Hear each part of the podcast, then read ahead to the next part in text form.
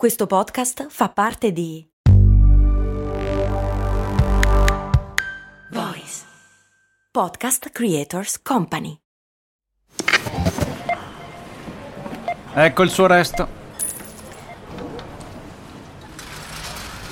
Mm, certo che al giorno d'oggi con un euro non si fa più granché. Beh, lo posso usare per il carrello della spesa. Ma comprare 10 Goliador? Eh no, per quelle servono 2 euro adesso. Ah, beh, allora non mi resta che lanciarlo nella fontana di Trevi ed esprimere un desiderio. Oppure, beh, potrei investire sul mio futuro. Ma un euro? Beh, sì, su Scalable. Scalable, che supporta anche questo ascolto, è un'app che ti mette a disposizione gli strumenti essenziali per costruire una cultura del risparmio. Ti consente di investire in modo flessibile in azioni, ETF e fondi, creando piani di accumulo automatici a partire da un solo euro. Altro che fontana di Trevi. Amplia le tue conoscenze finanziarie e fai crescere i tuoi risparmi nel tempo. Scopri Scalable per i tuoi investimenti. Link in descrizione. Max Corona, che sarei io, presenta Storie di Brand, un entusiasmante viaggio back in the future alla scoperta delle storie che si nascondono dietro i marchi più famosi.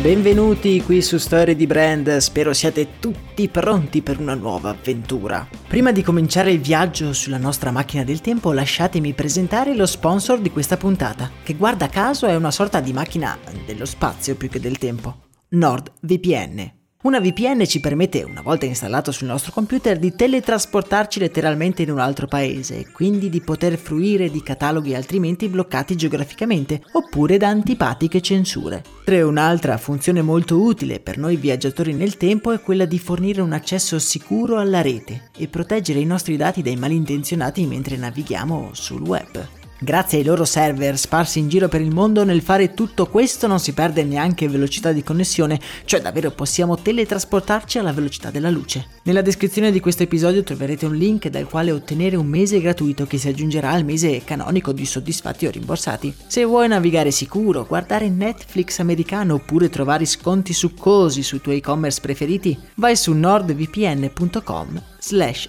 sdb.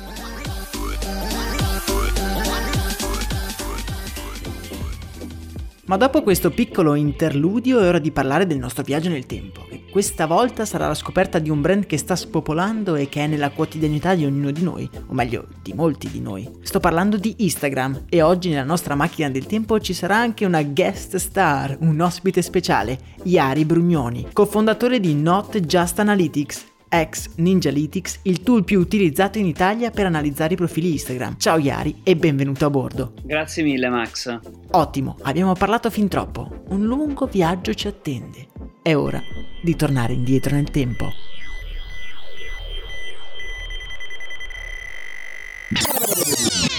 «2004. Firenze, Italia». Eh sì, miei cari amici, il nostro viaggio comincia proprio dal capoluogo toscano. Ci aggiriamo alle prime luci dell'alba, tra i negozietti del Ponte Vecchio, fermandoci per qualche istante ipnotizzati dal ritmo continuo dei vogatori che energici risalgono la corrente dell'Arno. È mattina presto.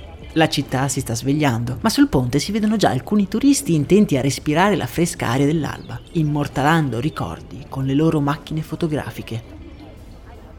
Tra queste persone, che scrutano la realtà attraverso il mirino fotografico, una in particolare coglie la nostra attenzione. È giovane, non deve avere più di 22 o 23 anni, ma con un'aria mista tra calma e trepidazione si acquatta sul selciato per trovare l'angolo migliore da immortalare con la sua macchina fotografica bianca che porta legata al collo. Quel ragazzo che con aria apparentemente assente è sdraiato sul ponte vecchio di Firenze è Kevin Systrom. Kevin. E insieme alla fotocamera che porta al collo avranno un ruolo fondamentale nella nostra storia. Osserviamo il nostro protagonista che scatta la foto. Si mette in piedi e si precipita per le viuzze del centro fiorentino. Le campane suonano le 8 di mattina e il nostro protagonista entra in un palazzo con una pesante porta di legno. È in perfetto orario per la sua lezione di fotografia. Sì, perché Kevin è a Firenze un po' per caso. Sta seguendo un corso di fotografia, ma lui in realtà è uno studente di Stanford e la macchina che porta al collo è una Olga 135, un particolare apparecchio in grado di scattare foto che, una volta sviluppate, daranno alla realtà un gustoso aspetto vintage. La fotografia è una delle sue grandi passioni, ma a dire la verità, guardando il viso del nostro protagonista, sembra completamente privo di emozioni. E proprio mentre lo guardiamo ci sorge un dubbio. Perché uno studente di Stanford si trova proprio qui, a Firenze? E perché tutto questo ha una benché minima rilevanza nella nostra storia? Mentre nella nostra mente si affollano molte domande, il sole del mattino ci illumina la faccia e sentiamo che la nostra macchina del tempo sta avvolgendo di nuovo il nastro della storia. Tieniti forte, Yari, è ora di tornare di nuovo indietro nel tempo. Ci farai l'abitudine.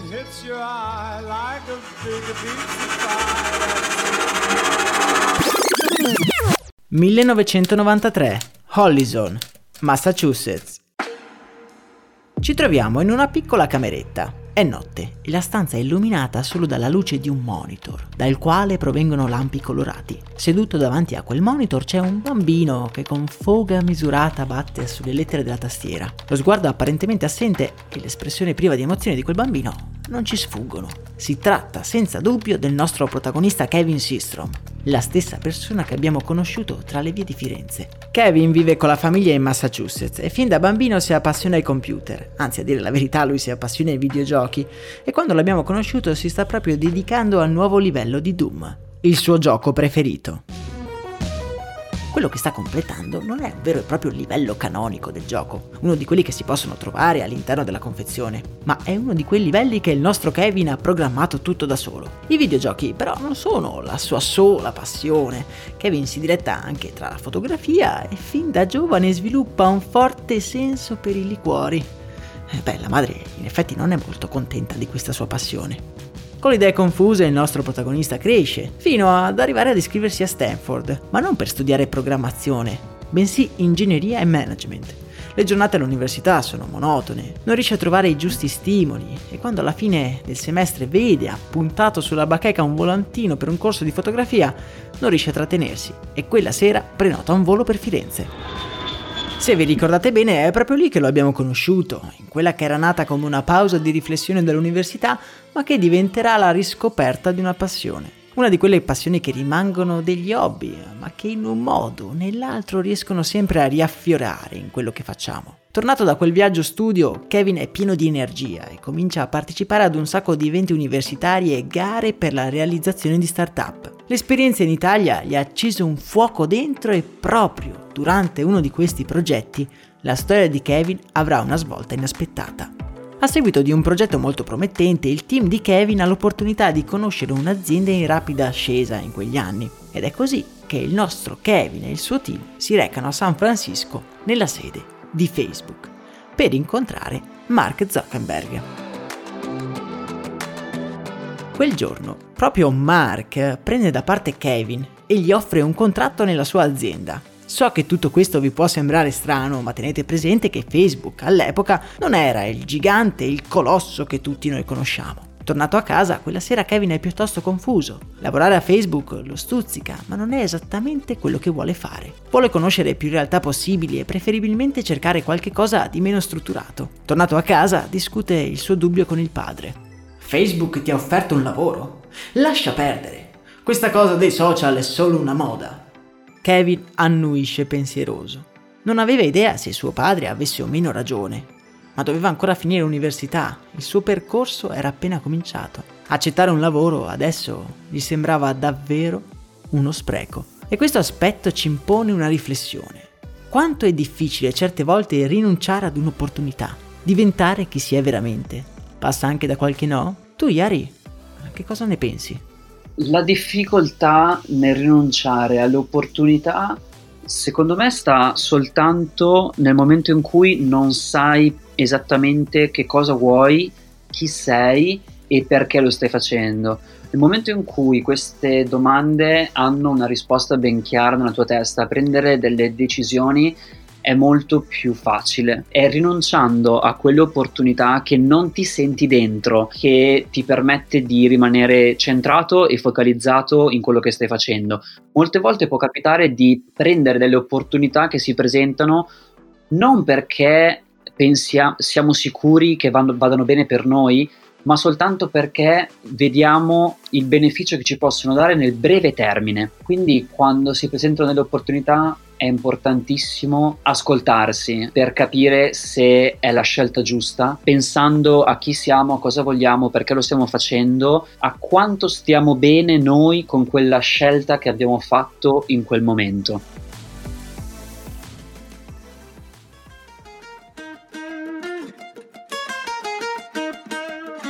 Siamo nel 2006.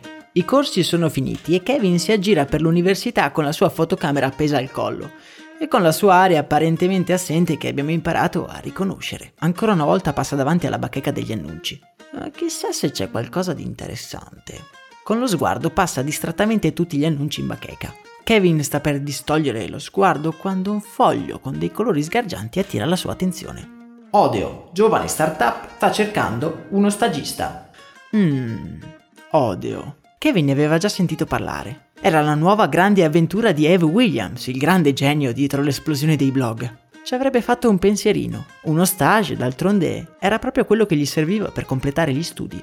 Ed è così che Kevin Systrom, qualche giorno dopo, si trova in un ufficio di San Francisco. Un ufficio che sono sicuro anche i viaggiatori e le viaggiatrici più affezionate avranno sicuramente riconosciuto. Già perché quando Kevin entra in questo ufficio. Seduti nelle scrivanie di questo open space improvvisato ci sono Eve Williams, Noah Glass e Jack Dorsey, nomi che sono stati protagonisti di un altro dei nostri viaggi. Odio infatti da lì a pochi anni si trasformerà in Twitter, facendo le fortune di almeno due di questi personaggi, ma questa, come sappiamo, è un'altra storia. Kevin comincia a lavorare per odio e stringe amicizia con Jack Dorsey. In quegli uffici i fondatori discutono della possibilità di una piattaforma in cui le persone possano condividere quello che stanno facendo. Kevin si trova a riflettere su questo tipo di piattaforma mentre esce dagli uffici di odio per l'ultima volta. L'idea gli sembra buona, ma lui ha altro a cui pensare. Ha terminato il suo stage è tempo di laurearsi e cercare una nuova avventura. Ci trasferiamo così nella Silicon Valley e chiuso nella sua giacca e nella sua cravatta, Kevin è diventato un dipendente di Google.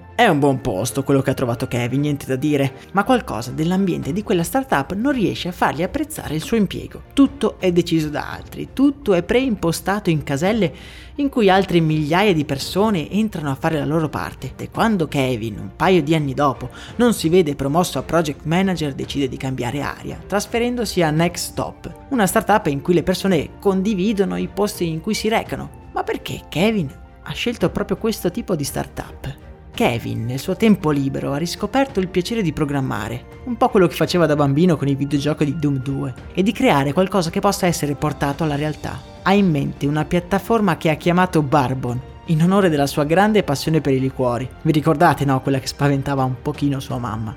È una piattaforma che permette di condividere recensioni e di far vedere ai propri contatti dove si è stati a bere, con la possibilità anche di condividere delle immagini, riprendendo un po' il concetto introdotto da Twitter, il far vedere quello che si sta facendo. L'idea di Kev è quella di lavorare a Next Stop e contemporaneamente mettere a punto una piattaforma tutta sua nella quale dedicarsi in futuro. Ogni giorno, prima di recarsi in ufficio, dedica un paio d'ore al programmare Barbo. Poi si cambia, si prepara, fermata tattica in un caffè per un americano lungo e poi dritti in ufficio. E proprio in quel locale dove compra il caffè tutti i giorni, qualcosa di inaspettato succede una mattina. Mentre infila la cassa, si guarda attorno e l'occhio gli cade su un ragazzo che con aria concentrata fissa lo schermo del suo laptop. Kevin lo riconosce subito. È uno studente di Stanford, poco più giovane di lui. A quanto pare sta programmando qualcosa per conto suo. Kevin sta fissando in modo attonito quel ragazzo ricevuto, le cui dita danzano sulla tastiera quando improvvisamente alza la testa nella sua direzione e gli sguardi dei due si incontrano in un fugace momento di imbarazzo. Kevin dapprima distolge lo sguardo, ma poi, preso il caffè, saluta fugacemente il suo vecchio compagno di università, che interrogativo lo guarda uscire dal locale. Quel ragazzo che sta lavorando in quel caffè è Mike Krieger. Mike Krieger. E tra poco, molto poco, la sua esistenza si intreccerà per sempre con quella del ragazzo dall'aria assorta che è appena uscito dal caffè.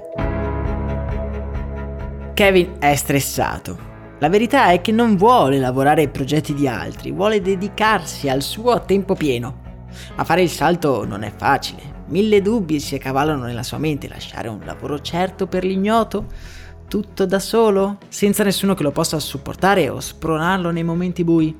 Beh, è impossibile. Una sera Kevin esce dagli uffici di Next Stop davvero frustrato.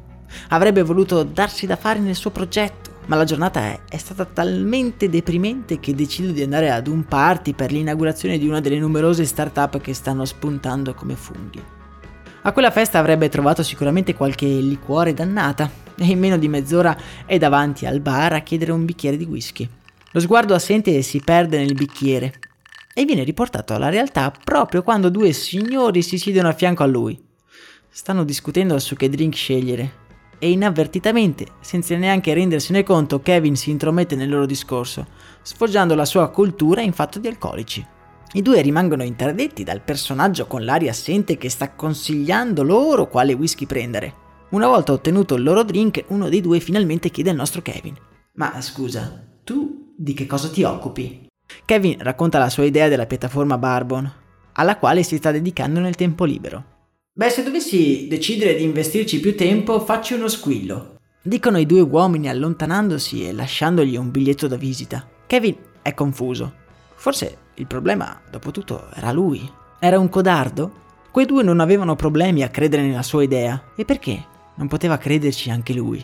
Quella sera Kevin decide di licenziarsi da Next Stop e di concentrarsi a tempo pieno sulla sua creazione. Ieri, guardando le gesta del nostro protagonista, ci rendiamo conto di quanto sia difficile lasciare il posto sicuro e dedicarsi al 100% al proprio progetto. È forse la decisione più difficile.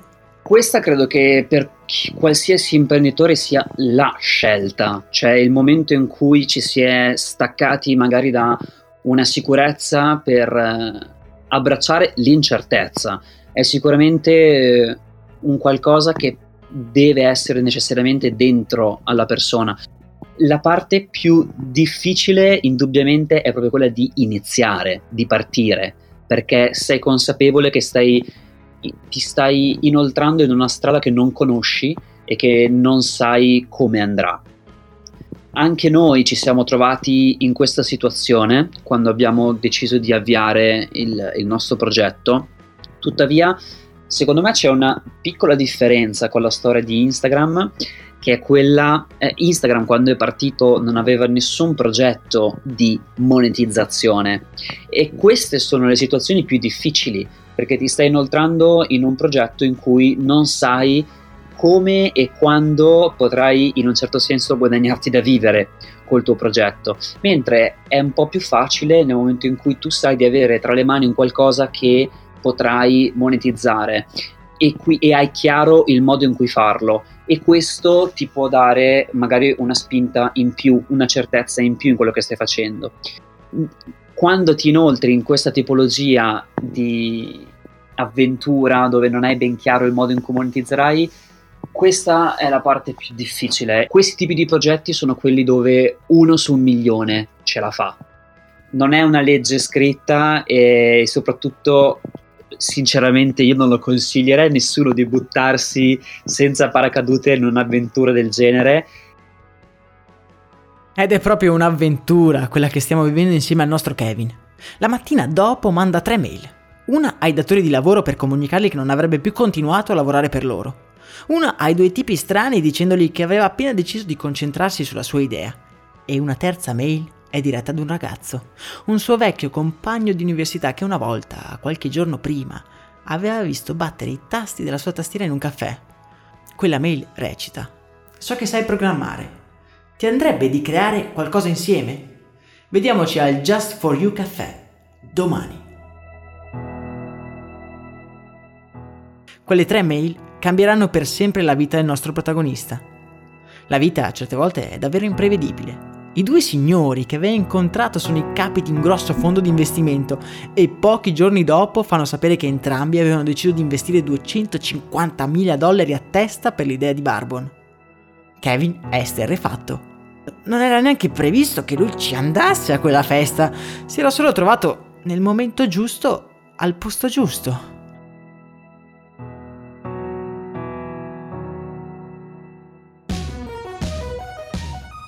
L'incontro con Mike è ancora più proficuo. I due si intendono alla perfezione, vogliono provarci e capiscono che per provarci veramente devono farlo insieme. In pochi mesi Barbon prende finalmente vita. Un'app nuova fiammante in cui le persone possono registrare i locali che frequentano, scrivere recensioni e condividere foto con i propri contatti. Purtroppo eh, l'app non ha un grande successo. Le persone non la usano semplicemente perché concorrenti molto più affermati come Foursquare stanno già dominando il mercato.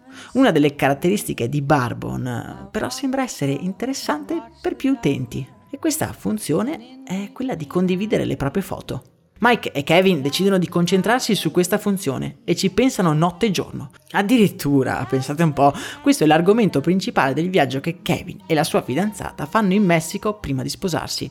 Ed è proprio Kate, la sua fidanzata, a sostenere che per lei è molto difficile pubblicare una foto su Barbon, perché si sente davvero inadeguata a pubblicare delle foto di scarsa qualità. E per esempio, quelle fatte con il suo iPhone 4 non sono sufficientemente belle, a suo dire. Mm, questo è uno scoglio belle buono.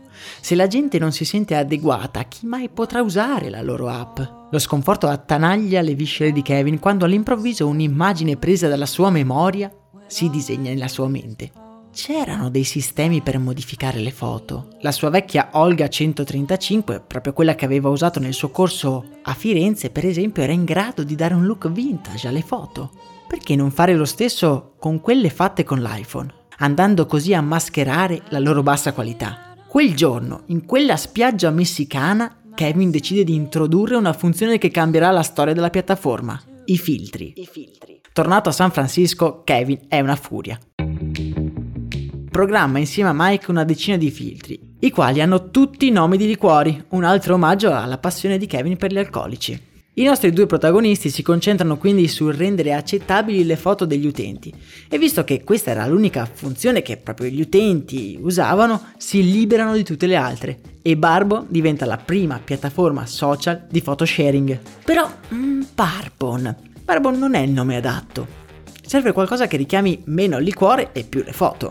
Viene scelto Instagram, un insieme delle parole Instant Camera e Telegram. Ora i nostri due protagonisti hanno le funzioni giuste e il nome giusto.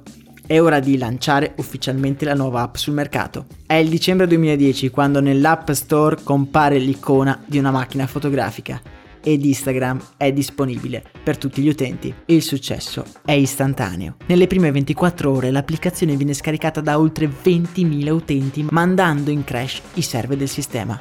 Le più importanti testate giornalistiche parlano di Instagram, ma il sito è molto lontano dal poter reggere tutto il traffico. A dire la verità, Instagram non è esattamente una piattaforma innovativa, unisce molte funzionalità già presenti sul mercato.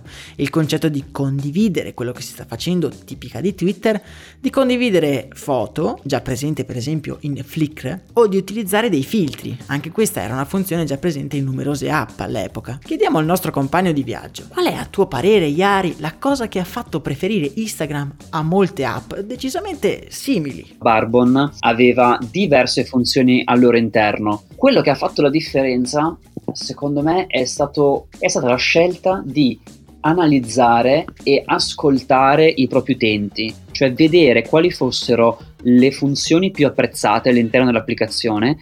In questo modo loro hanno deciso di eliminare tutto il superfluo, ma di mantenere soltanto una cosa, che era la fotografia, e renderla il più facile possibile per tutti gli utenti. A questo poi un altro Instagram è un social network, a differenza magari di altre semplici app fotografiche e come tutti i social network c'è tutto quel meccanismo che viene ehm, scatenato dalla dopamina, cioè da quanto le persone si sentono bene utilizzandole grazie a delle piccole piccoli riconoscimenti che avvengono da parte di altre persone. Quindi si parla di status sociale in un certo senso. Quindi la semplicità di utilizzo, il poter rendere fotografi chiunque e l'effetto dopamina, cioè le interazioni che si sono generate tra varie, i vari contenuti pubblicati dagli utenti stessi. Il mix di tutte queste funzioni è quindi esplosivo e Instagram diventa l'app più cool del momento. Ma questo si porta dietro numerosi problemi per i nostri protagonisti. In un'intervista del 2018 Mike dirà Lanciare Instagram è stato facile, eccitante, poi è arrivato l'inferno non passa giorno che l'app non vada in crash. Il problema è che Instagram, anche se usato da centinaia di migliaia di utenti, è basato solo sulle spalle di Mike e Kevin, che non possono allontanarsi dal PC per paura che qualcosa vada storto. Piano piano il team si allarga e con lui tutta la base di utenza cresce in modo esponenziale e in pochi mesi arriva ad avere un milione di utenti attivi attirando l'attenzione delle big tech company. Una sera Mike e Kevin sono rimasti da soli in ufficio, non dormono da più di 20 ore e i loro occhi piano piano si abbassano come il sole fuori dalle finestre che disegnando lampi di rosso sta lasciando il posto alla notte. Improvvisamente il telefono squilla.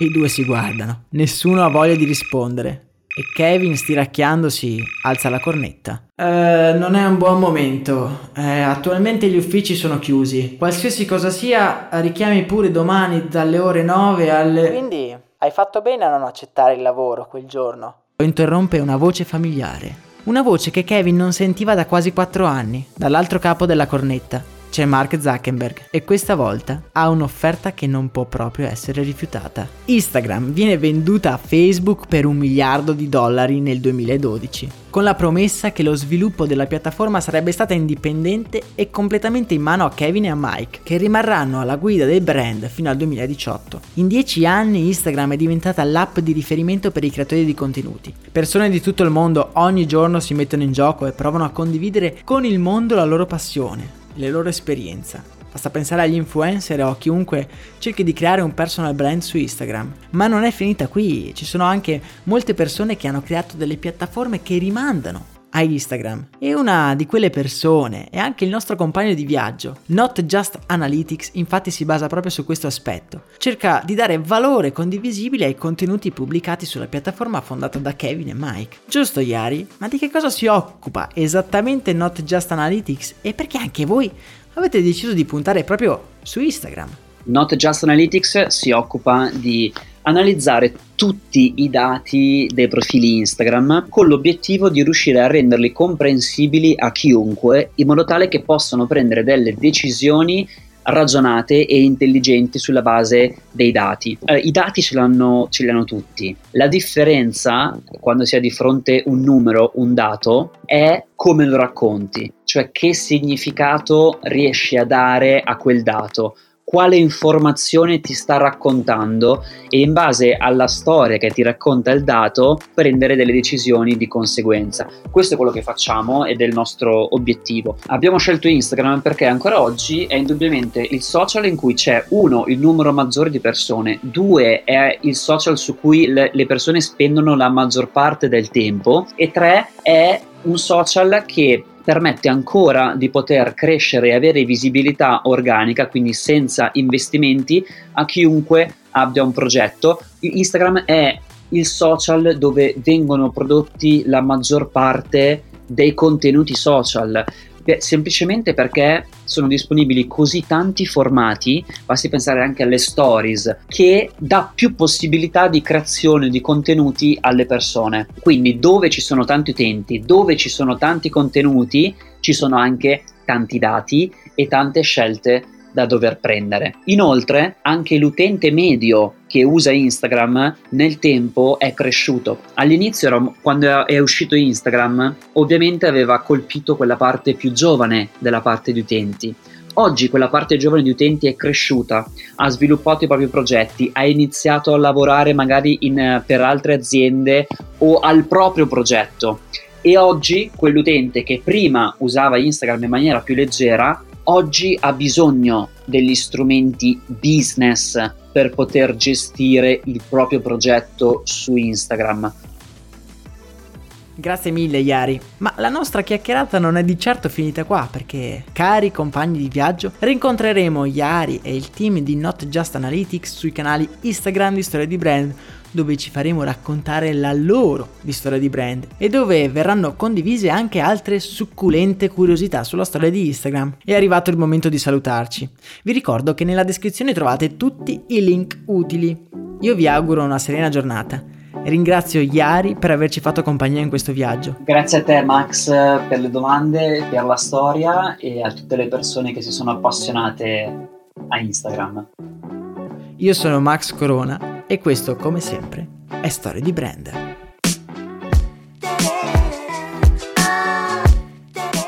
Vacanze in Sicilia o in Sardegna? Con i traghetti GNV porti tutto quello che vuoi, ti rilassi fino a destinazione e se prenoti entro il 14 maggio, posto ponti a partire da 33 euro. Non c'è modo migliore per andare in vacanza. Scopri i dettagli su gnv.it. Offerta valida sulle linee Napoli-Palermo e Genova-Olbia, 10.000 posti disponibili. Vacanze in Sicilia o in Sardegna? Con i traghetti GNV viaggi in relax, porti tutto quello che vuoi e ottieni super vantaggi. Col nuovo programma Fedeltà MyGNV accumuli punti viaggiando, ricevi un cashback del 20% e tanti sconti a bordo. Non c'è modo più conveniente per andare in vacanza. Scopri i dettagli su gnv.it.